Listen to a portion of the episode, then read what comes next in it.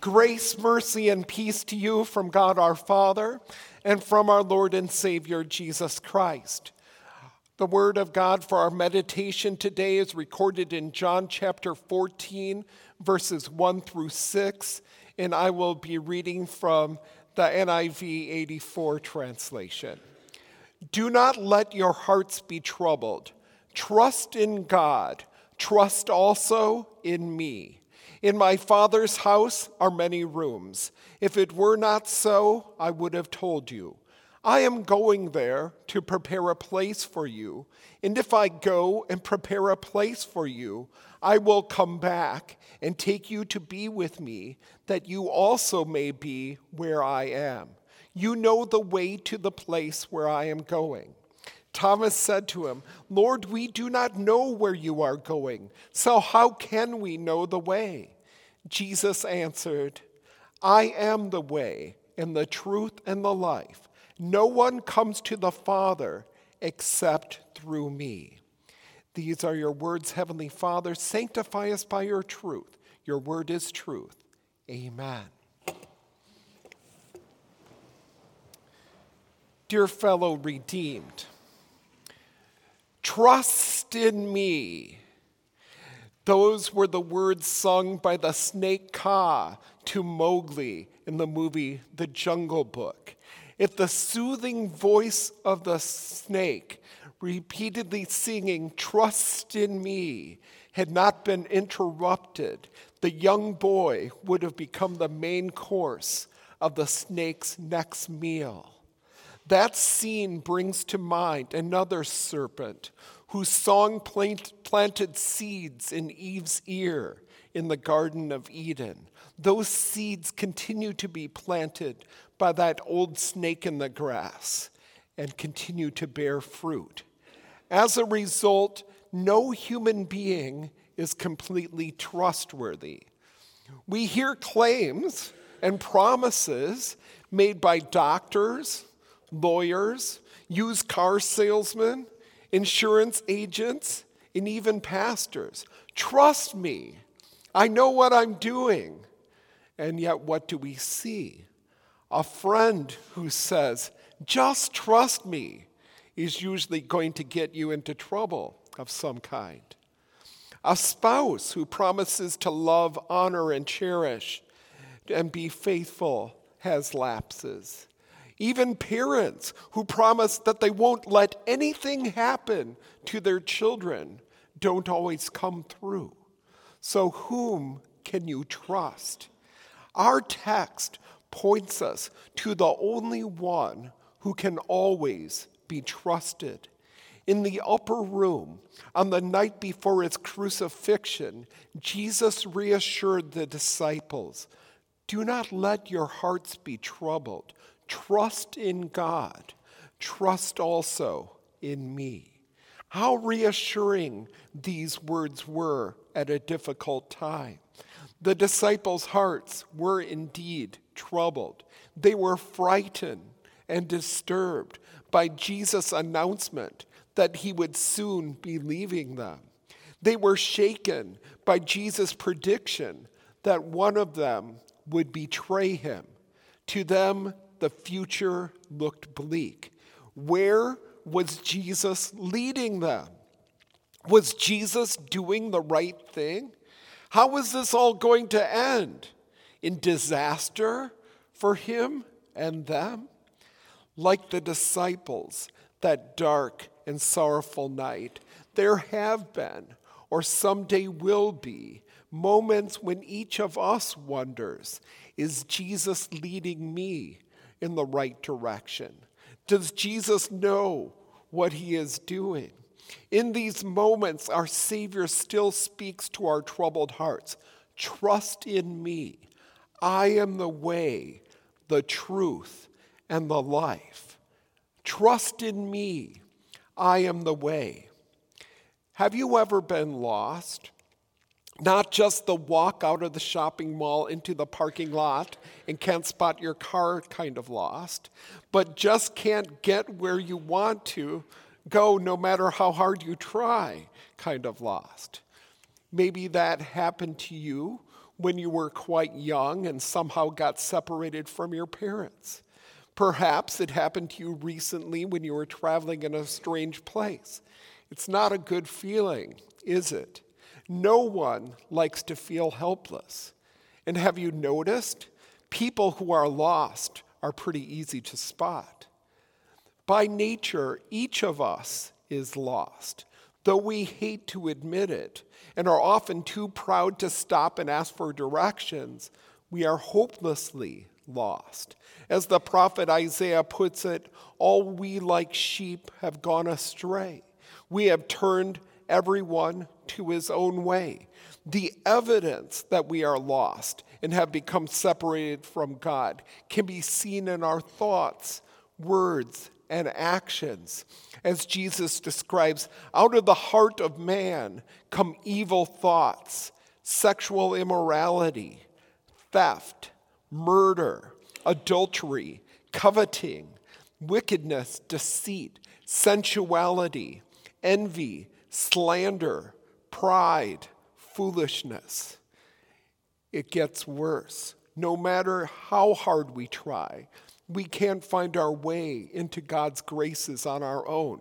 We can't even make one right turn onto the path that leads to God.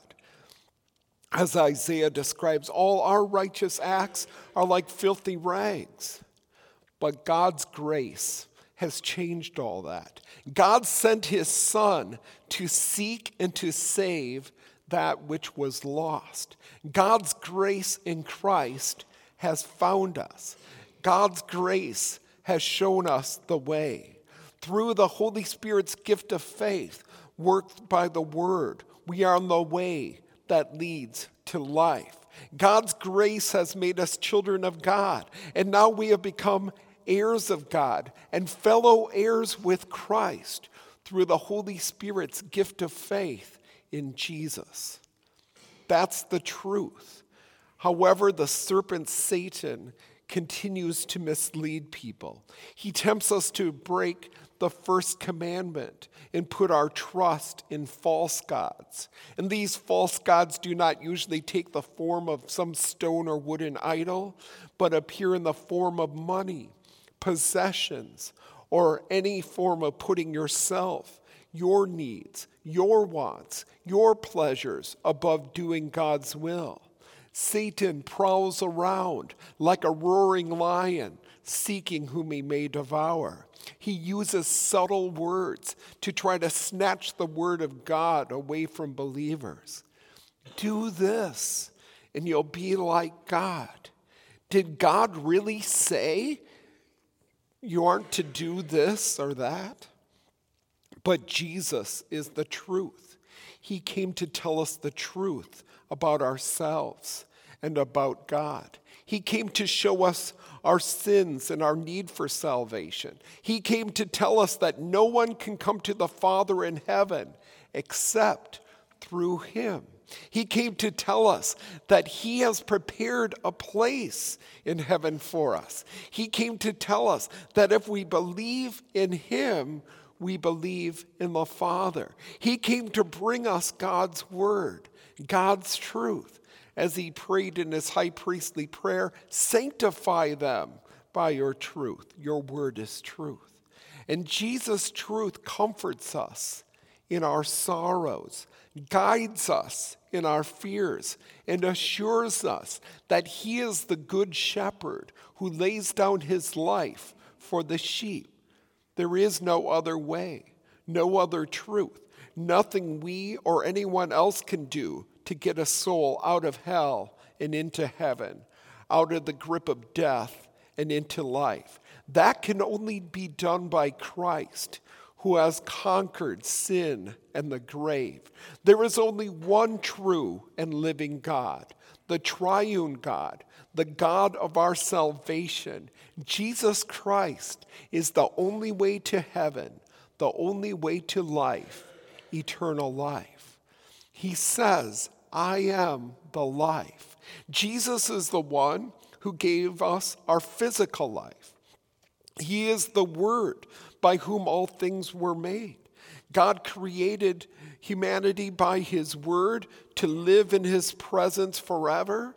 However, our first parents forfeited this gift of life forever in paradise by listening to Satan's lies and falling into sin. As a result of this fall, each of us by nature is dead in trespasses and sins. And the wages of sin is death. But the gift of God is eternal life through Jesus Christ our Lord. By his sacrificial death, Jesus took away our deserved punishment of death. And by his rising to life, he has destroyed the power of death and now sets us free to live. Jesus promises, Because I live, you will live also. How does this gift of eternal life become ours?